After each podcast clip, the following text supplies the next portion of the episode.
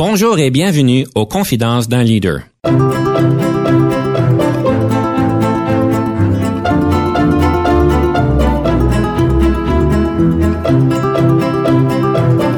Ici Denis Lévesque, coach en leadership. Nous avons donc l'honneur et le privilège de recevoir en studio des leaders qui ont marqué leur communauté afin d'apprendre de leur expérience et de s'inspirer de leur sagesse.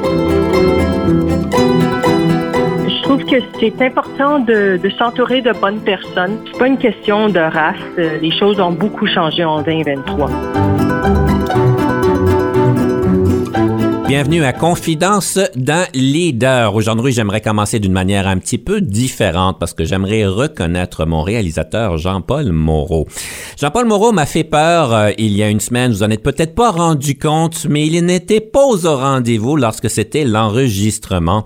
Et malgré que Jonathan a fait un très beau travail pour tout faire l'enregistrement, je me suis inquiété et je me suis dit, ça fait 16 saisons qu'on travaille ensemble. On a au-dessus de 180 émissions ensemble et c'est comme, qu'est-ce que je ferais si Jean-Paul serait pas ici? Ça m'a fait grandement peur et ça m'a fait questionner du futur de l'émission. Alors, je me suis dit, Jean-Paul, un gros merci. Tu es toujours très ponctuel, très professionnel. On sait que la qualité du son te tient à cœur et que tu prends grande fierté à produire ou réaliser des émissions de haute qualité. Alors, Jean-Paul, un gros merci pour ta collaboration. J'aimerais ça te faire signer un contrat qu'on en a pour un autre 40 euh, saisons. Est-ce que c'est possible? Ben, écoute, euh, je dis pas non, c'est évident. J'adore faire euh, cette émission-là. Alors, euh, quand on aime quelque chose, et je pense que la passion y est pour quelque chose, quand on est passionné par quelque chose, on y met vraiment les efforts et c'est mon cas.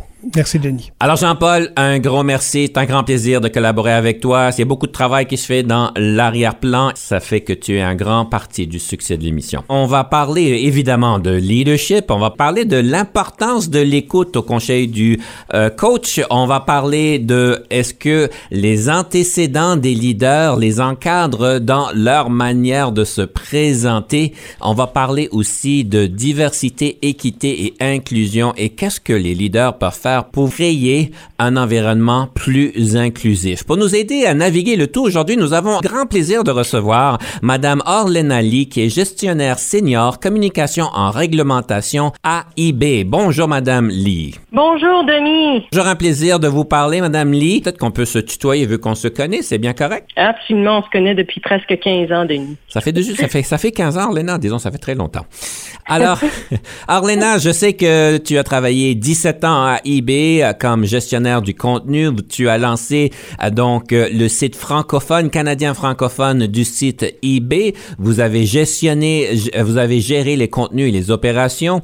Vous avez été en fait reconnu en 2018 avec le, le mérite Luminary Award pour la communauté d'inclusion.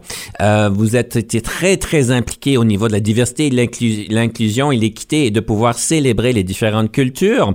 Vous avez avant eBay été euh, consultant senior à la compagnie Proof, associé public de la relation publique avec MacFrost Canada, spécialiste en communication à Procrea Biosciences et vous avez été euh, assistante gestionnaire euh, de la marque de commerce à Johnson Johnson. Vous êtes né à Montréal, vous êtes à Toronto et puis vous avez un bachelier en administration à HEC Montréal. Vous avez un certificat gradué en relations publiques à McGill et vous avez fait bien des programmes en leadership à l'Université de New York et MIT Sloan qui sont très bien reconnus. Vous êtes reconnu comme étant quelqu'un de passionné qui est euh, inclusive et qui est instoppable. Et une des choses que vous dites souvent, c'est n'utilisez pas Google Translate. Il semblerait que c'est pas exact. Est-ce bien ça? C'est bien ça, tu l'as tout bien dit, Denis. Merci pour la belle introduction. Arlena, peux-tu nous parler un petit peu de ton contexte? Tu es avec eBay. On- je pense que tout le monde connaît eBay. Qu'est-ce que tu fais vraiment à eBay? Ça veut dire quoi, tout ce que je viens de dire? J'ai été, comme tu l'as dit, 17 ans chez eBay. C'est une excellente entreprise. J'ai comme grandi euh, dans le commerce électronique. Euh, J'ai déménagé de Montréal à Toronto. Un an après avoir été en relation publique, on m'a approché pour lancer le site web d'eBay Canada français. Et moi, j'ai dit, oh wow, quel beau défi de pouvoir euh, euh, lancer un gros site comme eBay euh, au Québec, pas juste pour le Québec, mais le Canada en français. Alors, j'ai commencé par recruter des traducteurs, bâtir une équipe, et puis ça nous a pris huit huit mois pour tout traduire et adapter en québécois. Et c'est tout un défi de trouver des francophones à Toronto, je te dirais. Euh, par la suite, j'ai eu plusieurs autres responsabilités, comme gérer euh, les opérations, dont le budget et les contrats du bureau à Toronto. Et c'est le chef social d'IB au Canada. On est un bureau d'environ 35 à 40 personnes. Puis c'était une belle expérience de gérer les chiffres, le contenu en français. Et éventuellement, j'ai été premier gestionnaire senior où je gérais le site en anglais également. J'ai eu la chance d'être porte-parole en français pour différentes campagnes en commerce électronique. Euh, j'ai eu la chance de faire beaucoup de bénévolat et de rencontrer du monde à travers euh, différents euh, pays chez eBay. C'est une entreprise globale. et, donc, c'est une belle compagnie. je suis restée là parce qu'il y avait de très bons patrons, des coachs, et j'apprends tout le temps. Et récemment, au mois d'août, j'ai eu la chance euh, d'accepter un nouveau poste euh, en gestion euh, des réglementations euh, et m'occuper des communications globales. Donc, avec mes 17 ans d'expérience en contenu, le, le, network que j'ai, c'était un, un, réseautage, pardon, une excellente opportunité pour moi. C'est quoi le plus grand défi, dirais-tu, par rapport à la réglementation du commerce électronique quand on parle d'aller cross-border, donc aller à, à travers différentes frontières? Pour expliquer c'est quoi la réglementation, tu l'as bien dit, c'est le cross-border trading, tu vends à l'étranger, comme si tu es un Canadien, tu vas vendre, euh, par exemple, en Europe, où il y a beaucoup de, réglementations. Euh, c'est surtout des réglementations, je dirais, environnementaux. Euh, tu veux t'assurer que ton produit, premièrement, il y aura quelqu'un qui va s'occuper du recyclage à la fin.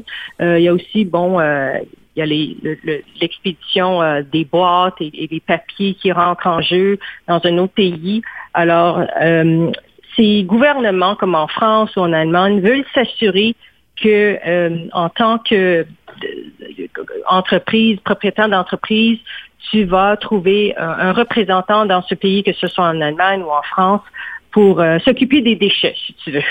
Et je dirais que c'est une manière aussi pour ces gouvernements de de, de, ramasser un revenu des, euh, entreprises euh, étrangères euh, parce que ça fait longtemps que le cross-border trading existe. Les propriétaires n'ont jamais été taxés. Donc ça, c'est réglementation. Et le plus gros défi, c'est d'éduquer ta clientèle, éduquer tes vendeurs et leur dire, tu veux vendre dans ces pays-là, il faut que tu t'enregistres auprès de leurs représentants et que tu obtiens un numéro, par exemple un numéro et tu mets ce numéro-là dans ton profil. Si ce numéro-là apparaît pas dans ton profil, mais malheureusement, euh, on peut pas te laisser rentrer dans ce pays-là et vendre ta marchandise. C'est les règlements. C'est pas eBay qui a planifié tout ça. Même chose pour d'autres sites euh, en ligne. Euh, ils font face à ces règlements qui, qui sortent de plus en plus. La plus grosse réglementation qui s'en vient, c'est le Digital Services Act qui arrive au mois de février, qui va être implémenté.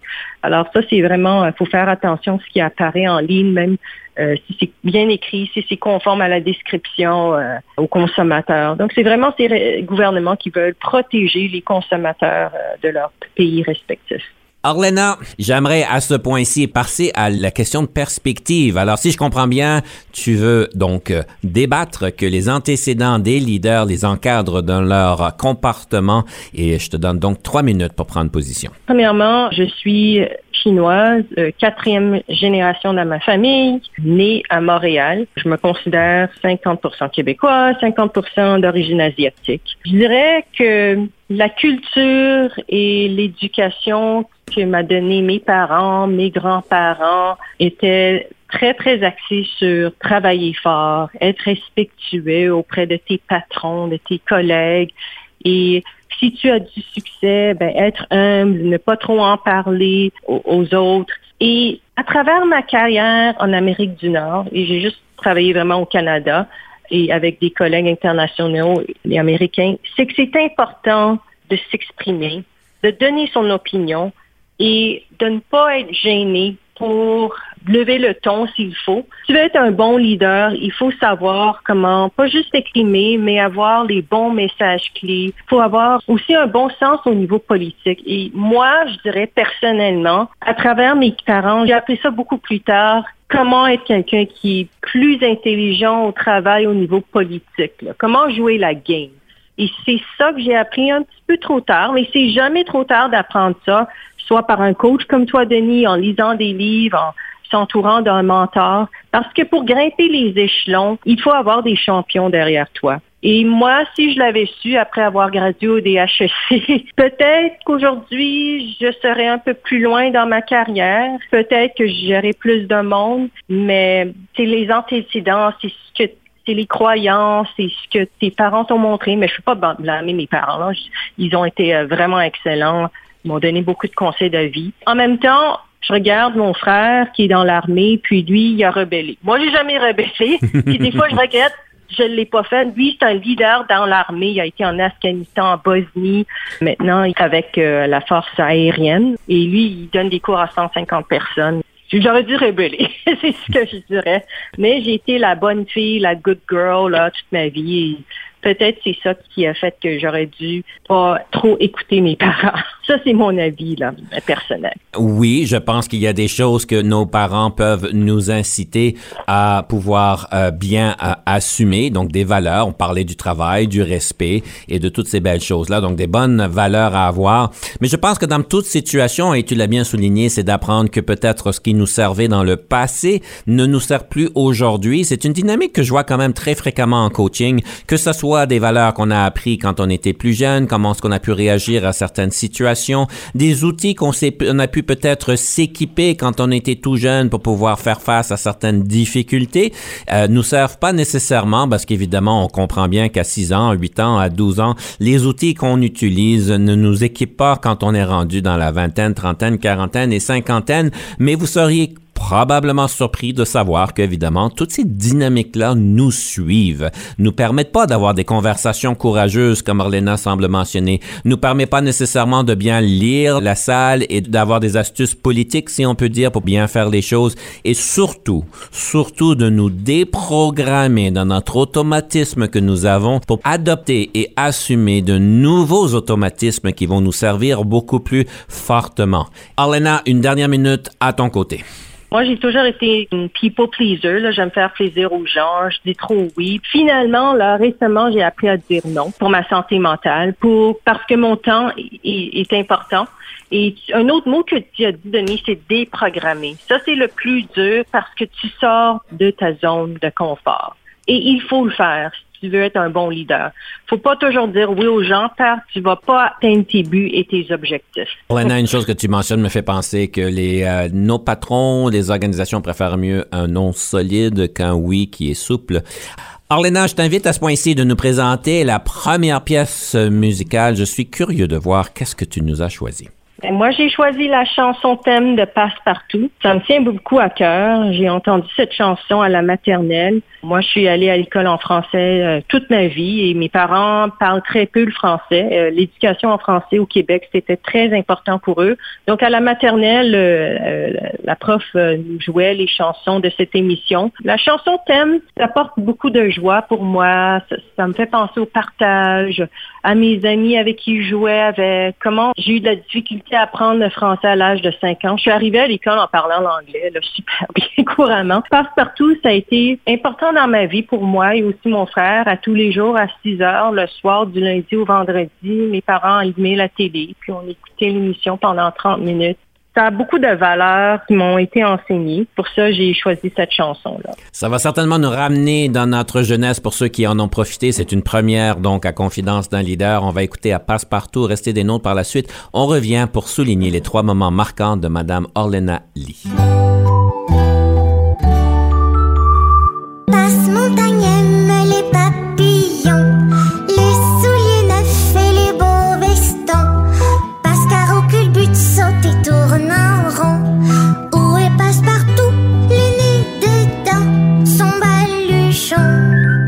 Denis Lévesque. Si vous cherchez l'excellence en leadership, nous sommes intéressés à vous parler. Venez nous visiter à solutionoptigestion.ca.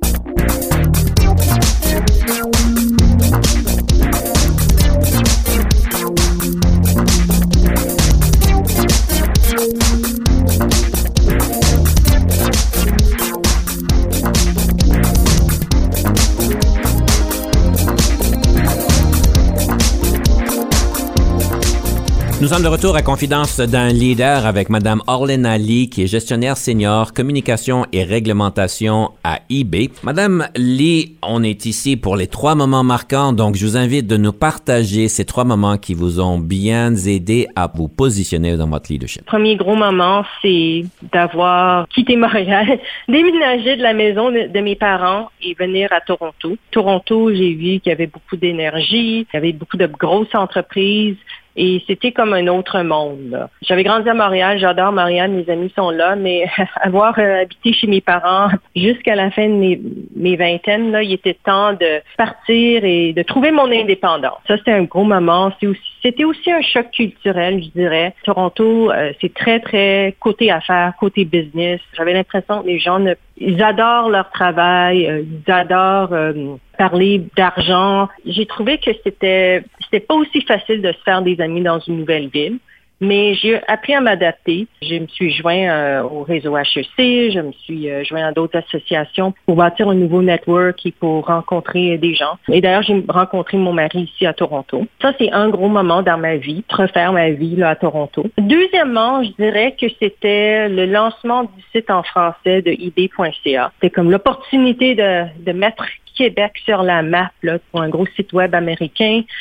Il y avait beaucoup de consommateurs, clients du Québec déjà, euh, mais c'était le gros défi, c'était vraiment de bâtir une équipe de francophones euh, à Toronto. Beaucoup de monde qui francophone donc qui sont à Toronto sont déjà euh, dans de beaux postes dans des banques, de grosses entreprises. Alors trouver six personnes qui veulent euh, faire un contrat de 8 à 10 mois n'était pas évident.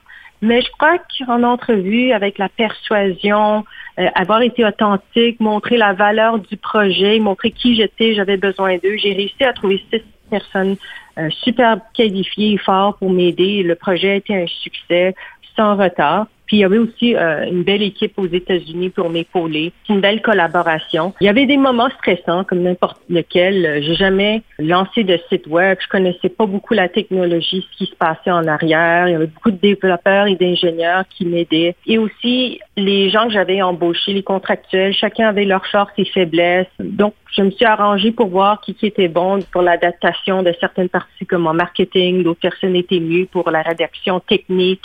Donc il faut regarder juger euh, les gens selon leurs forces et faiblesses. Il faut les motiver aussi, il faut les remercier. Euh, je trouvais que c'est important de leur acheter des cafés ou euh, des muffins ou juste leur dire merci de travailler des heures supplémentaires. c'est vraiment gentil de votre part, même le week-end. C'était des gens très, très passionnés. Troisième gros moment serait quand j'ai gagné le prix Luminaire chez eBay. Donc, à chaque année, il y a 40 personnes qui sont gagnantes à travers le monde et ça m'a vraiment étonnée. Euh, mes collègues ont voté pour moi parce qu'ils trouvaient que j'étais quelqu'un qui, qui aidait les autres. Et moi, j'ai pas trouvé ça spécial, mais j'étais juste moi-même. Euh, quand quelqu'un arrive dans l'entreprise, je suis là pour les guider, pour répondre à leurs questions, parce que j'ai été dans la compagnie longtemps, mais parce que je voulais qu'ils aient du succès. Et c'est des fois, tu, sais, tu arrives dans une grosse entreprise, tu sais pas à qui te tourner pour poser des questions, tu veux pas avoir l'air trop niaiseux. Euh, et moi, j'ai toujours été quelqu'un qui qui est très honnête et ouvert et je vais donner la réponse aux gens pour ça.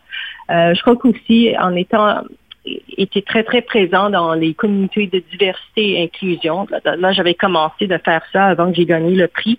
Euh, ça m'a permis de travailler avec d'autres personnes et de faire du bénévolat et de voir comment on peut faire pour sortir les gens de leur zone de confort devant l'ordinateur et d'aller de redonner à la communauté de faire quelque chose de différent en dehors euh, de leur 9 à 5, là, de réunions, puis de, de clavardage, là, puis euh, de, de, répondre à des courriels. Ça aussi, ça m'a permis de, de, gagner le prix luminaire. Donc ça, c'est les trois moments qui ont été euh, spécial, spéciaux, je dirais, dans ma vie. Orléna, quand on parle de déménager de ville dans une nouvelle place qu'on connaît pas, un nouvel emploi, tout, tout arrive en même temps, et surtout quand on a toujours resté à la même place avant. Quelle a été la plus grande surprise avec Toronto? Hmm, moi, je dirais que la plus grande surprise, c'est que les gens sont tellement là, vite et rapides, c'est fast-paced comme New York. Peut-être pas comme New York, là, mais il y avait beaucoup d'emphase sur le travail. Les gens ne parlaient que travail. Les gens ne regardaient que leur BlackBerry dans le temps quand je suis arrivée ou leur iPhone maintenant. C'était comme à Montréal, j'avais beaucoup de 5 à 7. Là. J'étais dans la jeune chambre de commerce de Montréal où j'allais déjeuner avec le monde. C'est comme à 5 heures, je quittais le bureau. Mais Toronto, c'est comme les gens continuaient constamment. Euh, ils pouvaient aller chercher leurs enfants, puis plus tard dans la soirée, ils continuaient à travailler.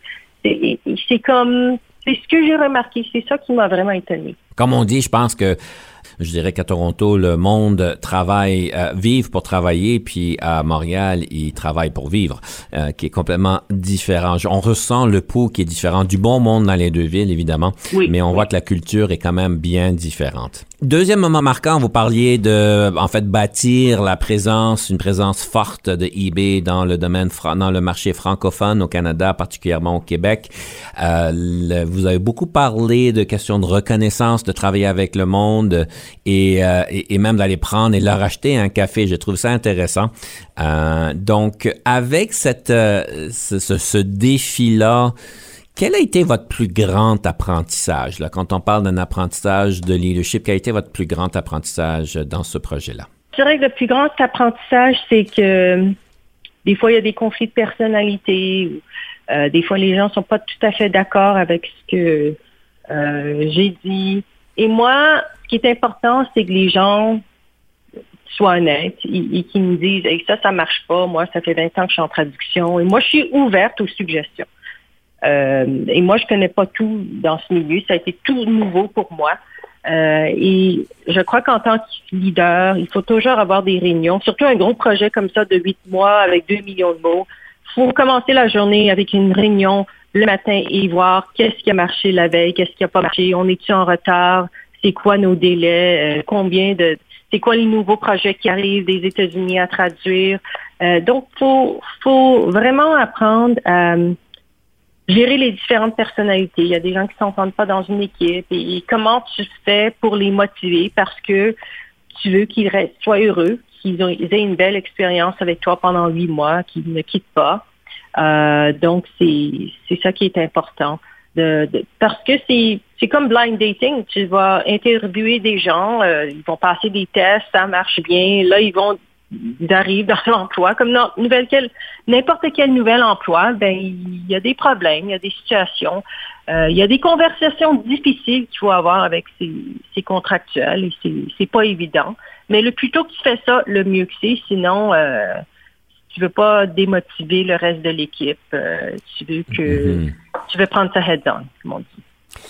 Et le troisième moment marquant, donc évidemment, euh, je pose une question peut-être un peu délicate, mais je me pose la question. En 2023, vous avez été évidemment, ben c'est quand même, euh, ça, date de quelques années, mais votre implication dans les communautés d'inclusion. Je sais qu'à eBay, il y a plusieurs communautés d'inclusion, comme vous dites, alors des, euh, des groupes et des programmes qui fait qu'on essaye de pouvoir mousser la compréhension, la connaissance et des nouvelles compétences d'inclusivité. Qu'est-ce qui vous a surpris le plus? Parce que vous êtes vraiment très engagé dans la cause, ayant travaillé avec beaucoup de personnes dans ce domaine-là?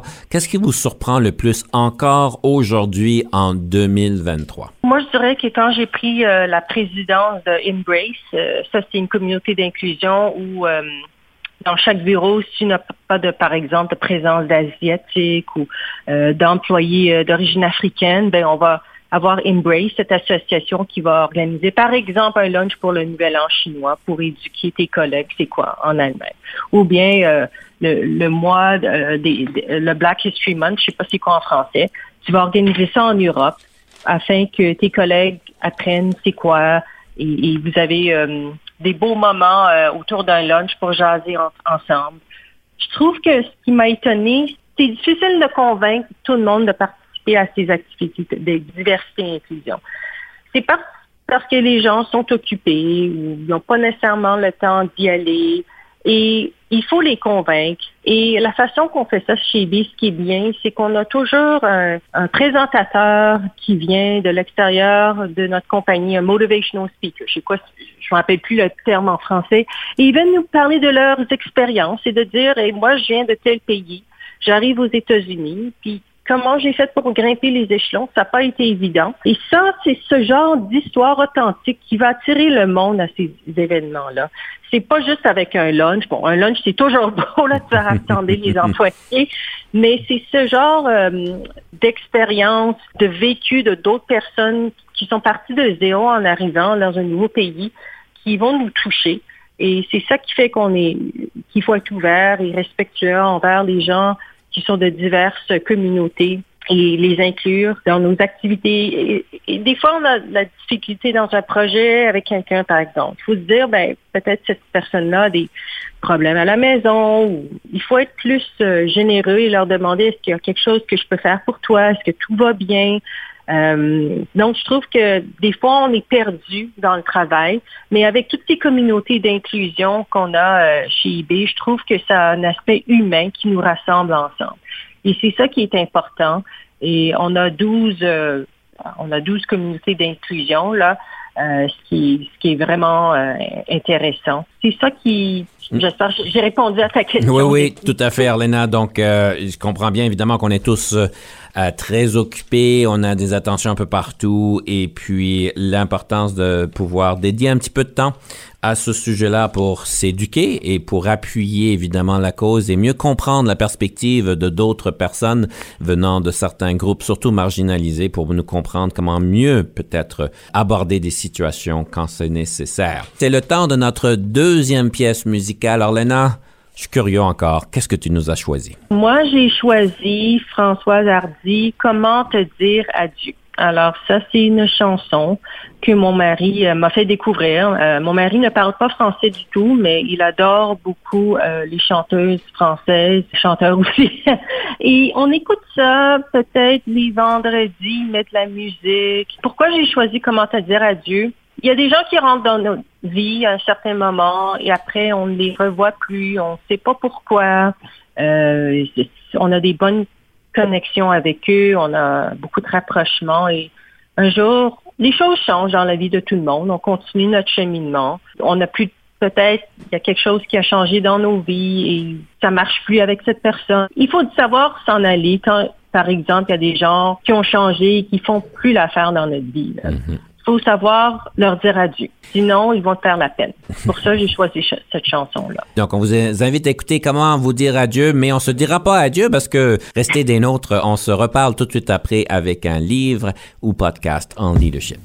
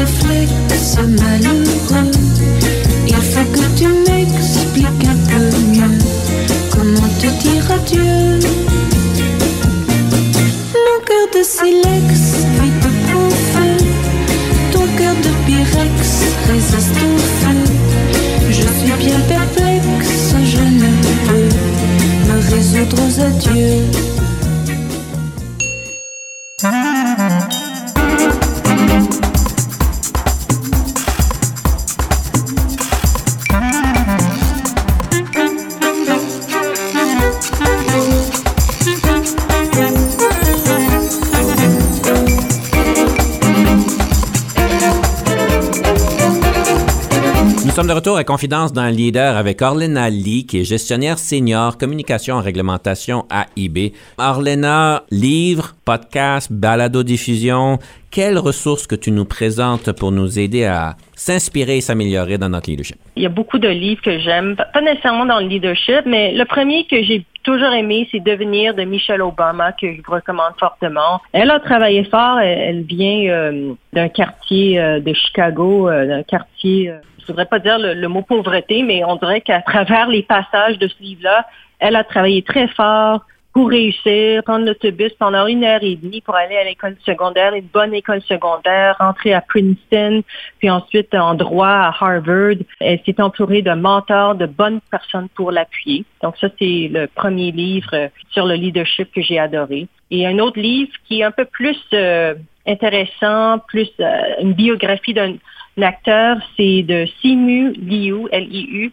We Were Dreamers. Euh, Simu a été une émission de télé sur CBC qui s'appelle Kim's Convenience. Avant d'être devenue une star à Hollywood, qui était dans euh, le, film Barbie, et puis avant ça, c'était le film Marvel, euh, Shang-Chi and the Legend of the Ten Rings. Il a été un comédien au secondaire déjà. Il est sorti des valeurs asiatiques que ses parents avaient pour lui. Il était rebelle. Pour ça qu'il est devenu un leader aujourd'hui. Il a atteint les sommets à Hollywood pour devenir qui il est c'est pas évident d'être un acteur asiatique, euh, de trouver des rôles. Il a travaillé très, très fort. Et ses parents euh, aussi, ils ont vécu dans le communisme, ils ont travaillé sur des fermes. C'était des gens extrêmement éduqués. Et pour sortir de la Chine, il fallait avoir les meilleurs résultats secondaires pour rentrer dans une université top-notch à Beijing, pour ensuite rentrer faire une maîtrise aux États-Unis et vraiment quitter la Chine. Donc, j'ai vraiment aimé ce livre-là. Ça m'a tellement, tellement touché de voir comment il y a du monde qui doit souffrir pour réussir. Et ça, on oublie ça des fois. On est dans un monde confortable et c'est comme travailler en commerce électronique, c'est génial. Euh, on est entouré de beaux ordinateurs, de, collègues sympathiques, mais il y a un autre monde qui est là. Mhm. donc ça, je dirais, c'est mes deux livres que j'ai bien aimés. Et en dernier, je, dirais que podcast balado, euh, Mel Robbins, génial coach, euh, commentatrice américaine, elle donne beaucoup de conférences. Je vous suggère de la suivre sur Instagram. Elle a toujours des paroles, des phrases que tu lis et tu réalises, ah, c'est vrai, faut que je repense à la manière que je pense pour m'améliorer dans la vie. Arlena, on sait évidemment, je pense qu'on a compris que tu es quand même dédié à la cause de la diversité, équité et inclusion. Est-ce que ça existe encore des questions de discrimination, de racisme au bureau au Canada en 2023? C'est une question intéressante et j'aimerais savoir ton optique là-dessus. Moi, je dirais que j'ai pas été euh, victime de discrimination. Je dirais que le fait que j'ai grandi au Québec, que je parle français, ça a été un atout pour moi. Quand je suis arrivée à Toronto, il y avait euh, pas beaucoup de francophones québécois et euh, j'ai eu ce poste-là chez eBay. J'étais super chanceuse. Ils m'ont embauchée. J'étais une femme de minorité visible. J'ai passé les tests. Euh, j'ai cliqué avec euh, l'équipe. Ils m'ont donné cette chance-là. J'en suis très, très reconnaissante. Je suis pas une francophone blanche. Là. et puis, je suis là depuis 17 ans. Moi, je trouve que pour grimper les échelons, il faut avoir, je dirais, un bon entourage de coach, de mentor. Aujourd'hui, 2023, c'est pas une question de la race. C'est vraiment tes compétences. C'est vraiment qui qui va te championner, qui croit en toi pour te faire grimper les échelons. Il faut évidemment avoir une belle expérience, il faut bien performer, mais aussi il faut bien s'entendre avec les gens, savoir communiquer avec eux, faut savoir, je dirais, dealer avec différentes personnalités. C'est pas toujours évident. Je crois que le monde a beaucoup changé en diversité et inclusion. Je vois ça beaucoup dans ma compagnie. Je regarde euh, au niveau du leadership, euh, il y a beaucoup de femmes, de minorités visibles qui sont à la tête. Bon, c'est pas toujours comme ça. Ça prend du temps. Hein? C'est les changements, c'est l'éducation.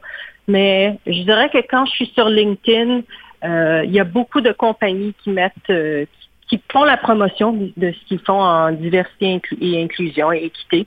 Euh, c'est vraiment beau de voir les différents programmes qu'ils ont. Et je crois qu'il faut continuer dans, dans, cette veine-là.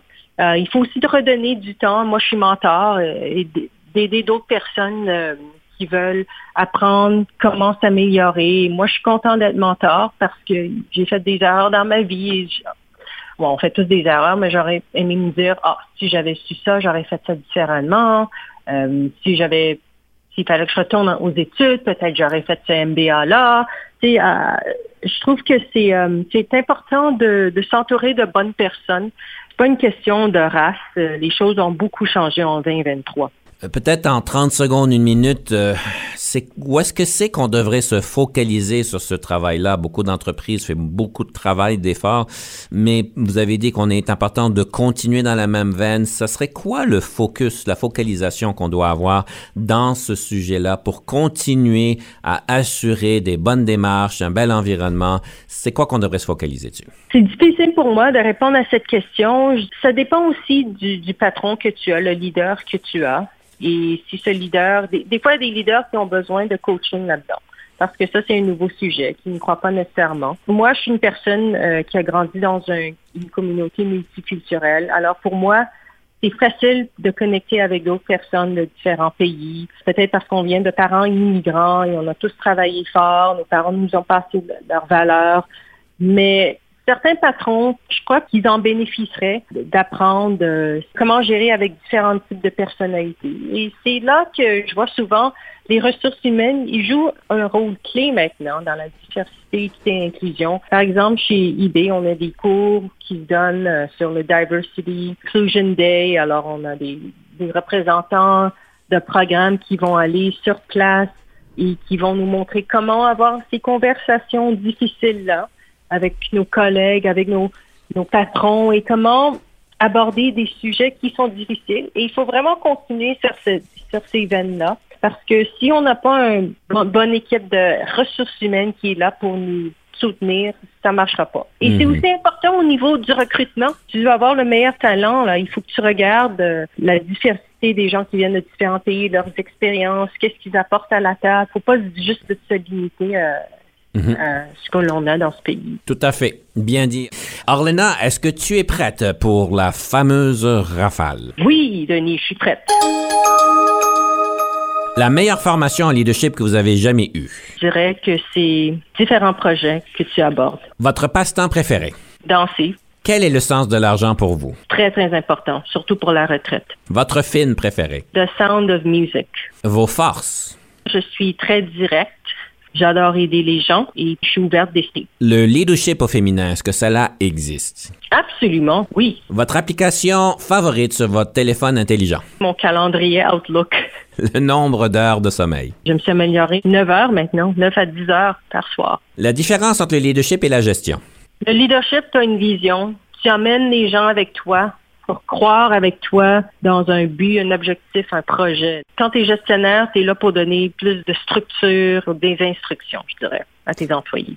En tant que leader, qu'est-ce qui vous frustre au travail? Quand les gens répondent pas à mon courriel dans un délai raisonnable. Gauchère ou droitière? Droitière, Votre couleur préférée? jaune. Votre meilleure question d'embauche que vous posez aux candidats? Qu'est-ce que vous connaissez sur notre entreprise? Le yoga au travail, est-ce approprié? Absolument. Il faut se mettre en forme. Comment rechargez-vous la batterie? En écoutant une télésérie. Que mettez-vous sur votre pizza? Fromage et pepperoni. Si vous n'étiez pas devenir une leader, qu'est-ce que vous auriez voulu devenir? Pianiste de carrière. Qu'aimez-vous préparer à manger le plus et le plus souvent? Je ne cuisine pas. C'est mon mari qui cuisine à tous les soirs. Presque. On sort.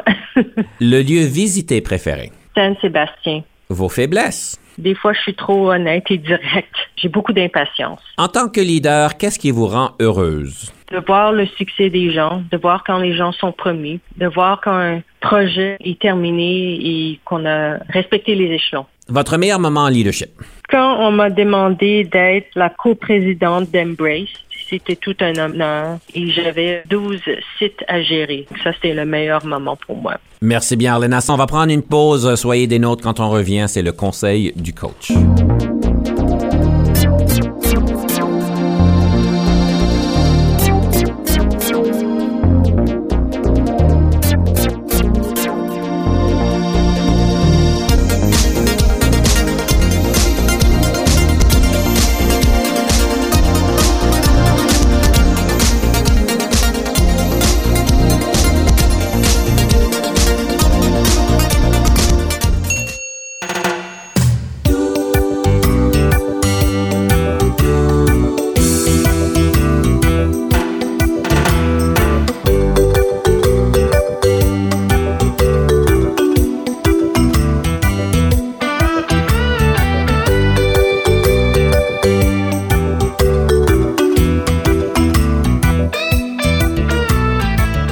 Retour à Confidence d'un leader et aujourd'hui, j'aimerais aborder la fameuse question de l'écoute active qui est importante pour nos leaders. On sait tous qu'il est important d'écouter, mais malheureusement, il semblerait qu'on n'ait pas tous donné le don de l'écoute. Je vous donne quelques petites statistiques juste pour bien cibler la conversation. On parle que la confiance évidemment est importante, la confiance entre les leaders et leurs employés. 28% des personnes qui ont répondu à une étude disent que la qualité de l'écoute de nos leaders augmente la confiance. On sait aussi que quand les employés se sentent euh, entendus et qu'ils se sentent que en fait on les écoute et qu'on en fait place à tout ceci, 4.6 plus engagées sont ces personnes-là qui se sentent bien écoutées. On sait que, bon, évidemment, les organisations ont reconnu l'importance de l'écoute active. Je vous rappelle que depuis les années 80, que les organisations donnent des formations en écoute active. Il semblerait que c'est une compétence à développer et je suis bien d'accord parce qu'il semblerait que l'écoute active n'est pas donnée à tout le monde. Cependant, des choses à prendre en considération lorsqu'on parle de l'écoute active. Je pense que tout le monde sait qu'il faut qu'on s'en écoute les personnes qui viennent nous parler, mais il y a des qualités d'écoute active qui sont différentes. Oui, on parle de bien être présent, mais je vais vous inviter de penser à une différente technique, c'est pour écouter à différentes fréquences. Parce que c'est certain que les personnes se présentent avec des faits, les personnes se présentent avec différentes manières et il est important d'écouter les faits, mais je vous invite de aussi écouter les émotions pour pouvoir les souligner, écouter les valeurs que les personnes ont lorsqu'ils se présentent. Ceci nous donne des indices sur qui ils sont, sur comment qu'ils fonctionnent, comment les motiver, comment réagir pour bien encadrer le tout. Mais le plus grand conseil que j'ai à vous donner, c'est de pratiquer ce qu'on appelle la pleine conscience. Pourquoi la pleine conscience? La pleine conscience est une genre de méditation qui nous permet d'être pleinement présent, présent selon notre environnement et de pouvoir être présentement là, sur le moment, où est-ce que la minute, la seconde, ici est la plus importante pour vous dans le monde. Je ne sais pas si vous vous rappelez, mais Madame Aymon, qui était sur l'émission il y a bien des années, nous a que c'était quelque chose qu'elle faisait d'une manière très particulière. Je trouvais que la qualité de sa présence était très remarquable. Ça me touche encore, je m'en rappelle encore, et elle nous avait partagé qu'elle faisait donc de la pleine conscience. C'est ce point de faire une genre de méditation qui est du genre pleine conscience et d'aller au gym pour pouvoir rentrer dans cette zone-là où est-ce qu'on est pleinement conscient de ce qui se passe autour de nous. Et ensuite, quand on l'a besoin, quand quelqu'un vient nous voir, on est capable de rentrer dans cette zone-là. C'est comme aller d'aller au gym pour pouvoir être plus vite, pour pouvoir avoir plus de force quand on en a besoin, pour courir après nos enfants ou pour faire d'autres choses. Évidemment, on a donc acquis la compétence. Ça pourrait être la meilleure chose à faire, c'est de pouvoir vous investir dans tout ça. C'est aussi bien pour la santé mentale.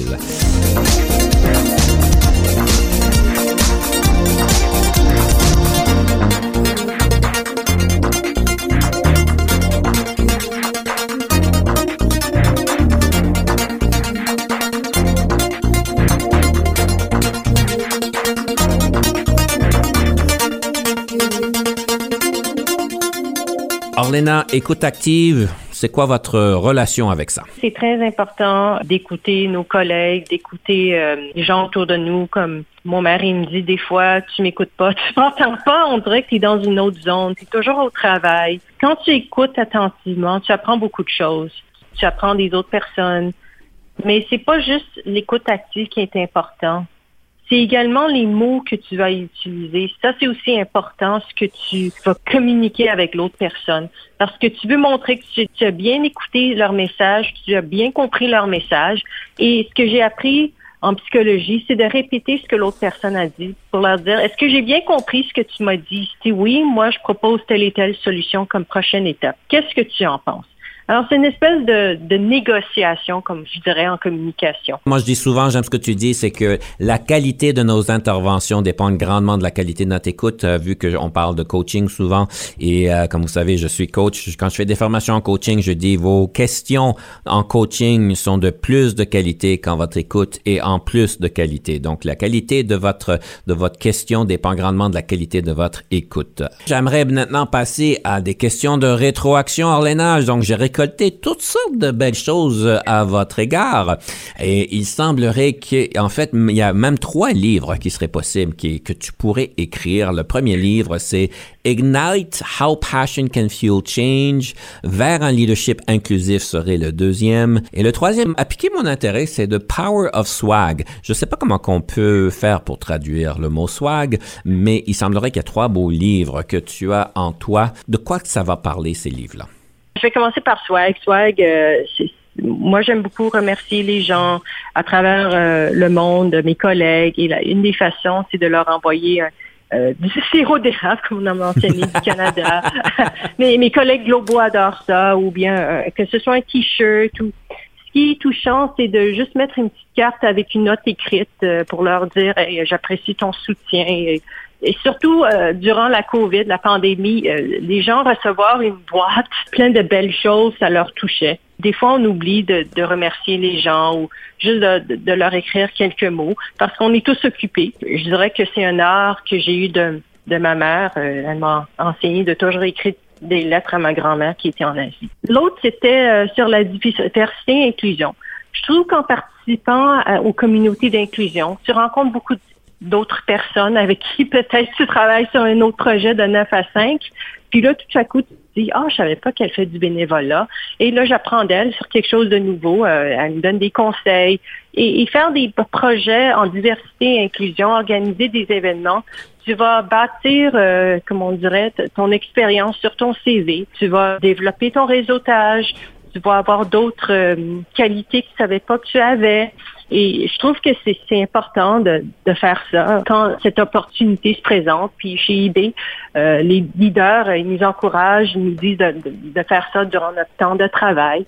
How passion can fuel change. Peut-être c'est la façon que je communique, où je parle, je suis authentique et je partage toujours mes, pas toujours, mais j'aime partager mes histoires avec les gens, puis je suis passionnée, je suis convaincante. Peut-être que la personne qui a dit ça trouve que je pourrais être quelqu'un qui montre aux autres euh, comment partager leurs histoires, comment vendre une idée sans vraiment vendre ça, mais le dire d'une manière intéressante. Euh, peut-être c'est c'est ça qu'ils ont pensé de moi. Quand je pense à la levée de fonds que j'ai faite pour Movember pendant trois ans pour éduquer les gens sur la santé mentale des hommes, j'ai mis beaucoup d'efforts là-dessus. Quand je pense à santé mentale, euh, je pense aux maladies que, que mon grand-père a passé à travers, je crois qu'en étant être capable de partager tes histoires personnelles, les gens sont plus encouragés à croire à quelque chose, ils vont faire un don, ils vont venir aux activités. C'est ça qu'il y a de, de, moi. C'est cette personne-là qui aime beaucoup parler, partager ses histoires. Il y a plusieurs questions qui m'ont été données, euh, qu'on aimerait vous poser. Il y en a une en particulier que je pense bien intéressante. On vous demande quelle est la vie que vous avez à donner à des femmes leaders pour bien fonctionner dans ce milieu-là? Moi, je dirais que c'est en montrant que tu as une expertise, en partageant tes idées, en donnant ton avis et en n'ayant pas peur. C'est sûr qu'on a toutes différentes personnalités au travail, mais si tu as quelqu'un avec qui tu peux te pratiquer, tu dois avoir une conversation difficile. Je trouve que c'est important d'avoir un coach, d'avoir une collègue avec qui tu fais confiance pour te pratiquer ce que tu vas dire avant. J'ai été très chanceuse chez eBay. J'ai trouvé que c'est un monde où tout le monde est très généreux et très accueillant. La pratique est importante et oui, pour euh, se regarder sur Zoom et se s'autocritiquer demande beaucoup de courage. Arlena, on continuerait bien longtemps, c'est super intéressant et inspirant, mais malheureusement, je dois clôturer l'émission. On va manquer de temps, donc je t'invite de nous partager une citation en leadership. Il y a une citation de Confucius ça dit qu'un leader n'a pas déplacé de montagne au départ, ils ont déplacé de petites pierres en partant. Tu commences petit à petit avec de petits projets et tu accrois tes connaissances, euh, tu connais tes forces et tes faiblesses. Et ensuite, tu vas bouger la grosse montagne pour un gros projet. Il faut partir en petit, il faut être humble, il faut apprendre des autres, il faut apprendre ses erreurs avant d'aller au top là, et de, bouger la montagne. la troisième pièce musicale, qu'est-ce que tu nous as réservé? C'est Sylvie Vartan, La plus belle pour aller danser. Alors, comme j'ai dit, j'aime ça aller danser. Durant la pandémie, j'étais à la maison, je, je fais beaucoup d'exercices. Il y avait un cours de danse que j'ai fait à tous les samedis matins et ça m'a déstressé. J'étais euh, dans la meilleure forme possible quand j'ai fait mes sports à la maison pendant trois ans. Je pouvais pas aller au gym. J'ai beaucoup appris. Je dirais que Sylvie Vartan, une grande chanteuse populaire de la France, quand j'écoute cette petite tune-là, ça me donne le goût de danser. Hein. Faut, faut se déstresser, il faut relaxer. C'est pour ça que cette chanson est toujours dans ma tête. Il y a quelque chose de cute dans la voix de Sylvie Vartan. Elle apporte beaucoup de joie, elle est sexy. C'est pour ça que j'aime cette chanson-là. Donc, la plus belle pour aller danser. Madame Orlen Ali, je vous remercie énormément pour ce temps et chers auditeurs, auditrices, à la prochaine.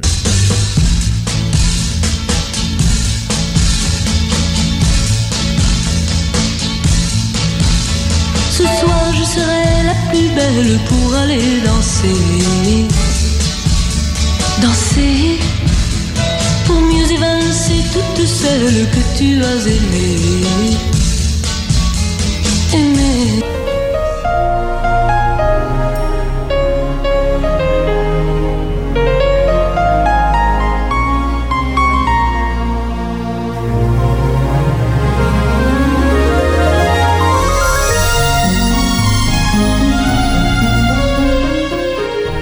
Conception, animation, entrevue et recherche, Denis Lévesque.